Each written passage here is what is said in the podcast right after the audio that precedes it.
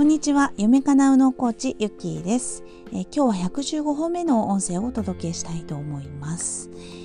えー、今日はうんと昨日ですねえー、っとフリートーク会とセッションなどありまして、えー、いろいろね深くお話しする機会がありましてまあそこで私が、えー、気づいたことあのそのねお話ししていた中で、えー、気づいたことや皆さんにお届けしたいなって思ったことをちょっと今日はお話ししたいと思います。えー、質問です。皆さんは何か結果を得たい時、えー、そのやり方の過程について、えー、どんな思いを持ってやっていくでしょうか？質問が分かりづらいすいません、えー、まあ、要はですねその目的があって目的のためにどうやってやるかなっていうことをまず考えると思うんですけれどもそのね手段っていうのがこうやったらうまくいくよっていうのがあったとします。でそれについて、えー、ちょっとそれかっこ悪いしなとかなんかあのー、周りからとかもですねなんかちょっといや嫌じゃない？みたいな感じのことを言われてであなたはどう考えるでしょうか？っていう話をね、えー、していきたいと思います。まあこの辺ね結構あのー、大きく皆さんにも関わることかなって思います。まあ、子育ての中でも例えば、えーとまあ、勉強できる子にねあのなってほしいとか勉強できた方がこの子の幸せだなんて思っていたとしたらば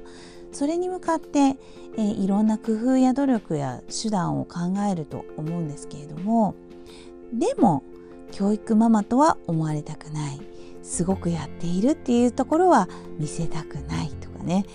えー、そうやっているとなんかこう頑張っているのが痛々しいとかかっこ悪いっていうふうに思われるのが気になるとかですね。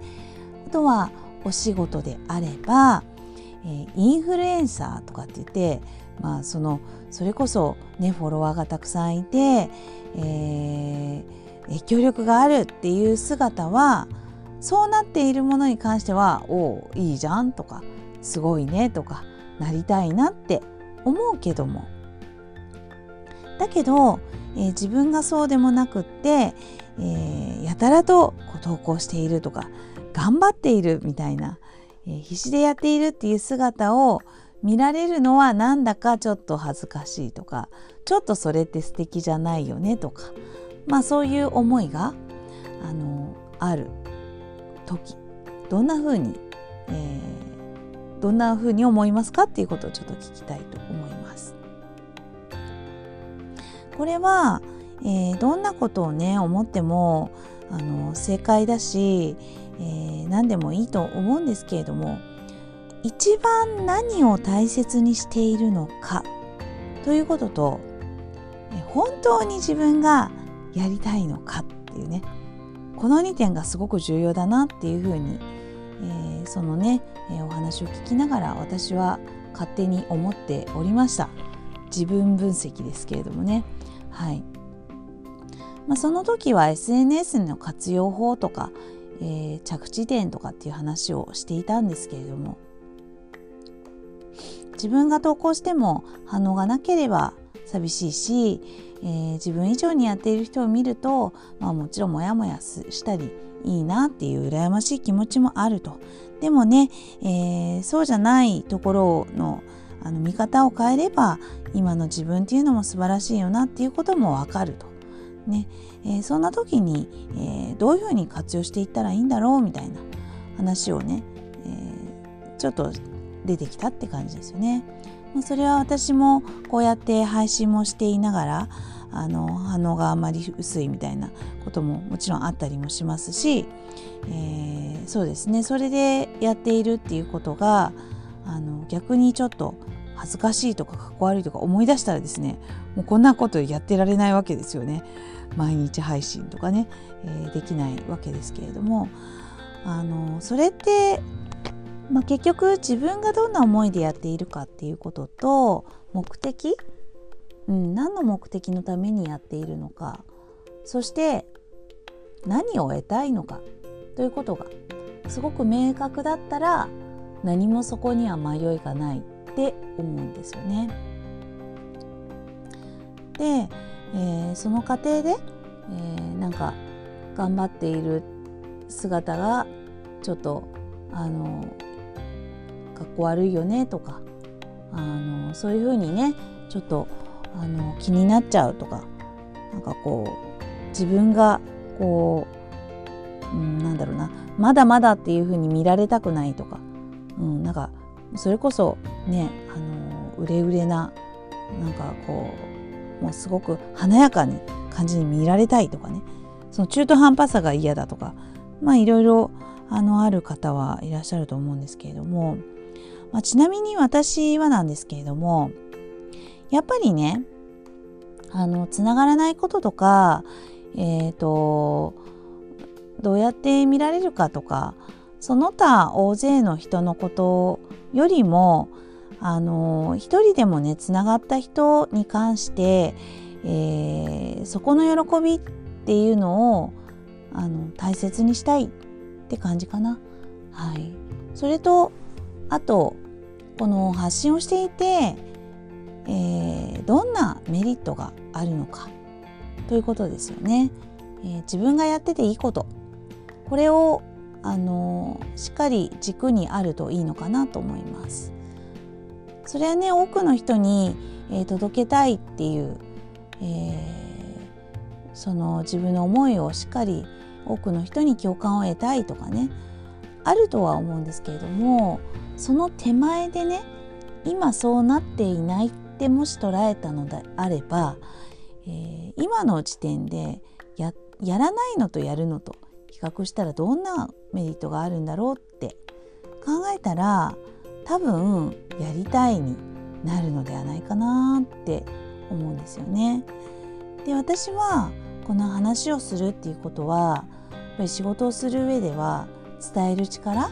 これは仕事だけではなく、えー、人間関係を作る上でもやっぱり重要かなって思うんですよね。だからその自分の思いを言葉にするっていうところの努力、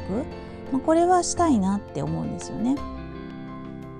まあ、その右脳教育やってますから非言語で伝わることっていうのもすごく重要視はしているんですけれどもやっぱりね、えー、そのこの現実の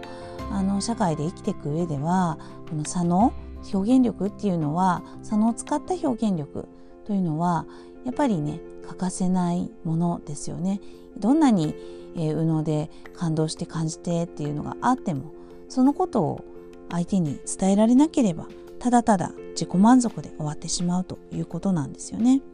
はい、って考えるとやっぱり伝える力ってすごく重要だなとも思いますので、えー、そんな思いもあのあってこのね、えー、音声の方はやっています。まあ自分の練習もありますしで、えー、そうやって発信している中で、え、自分の仕事に対する思い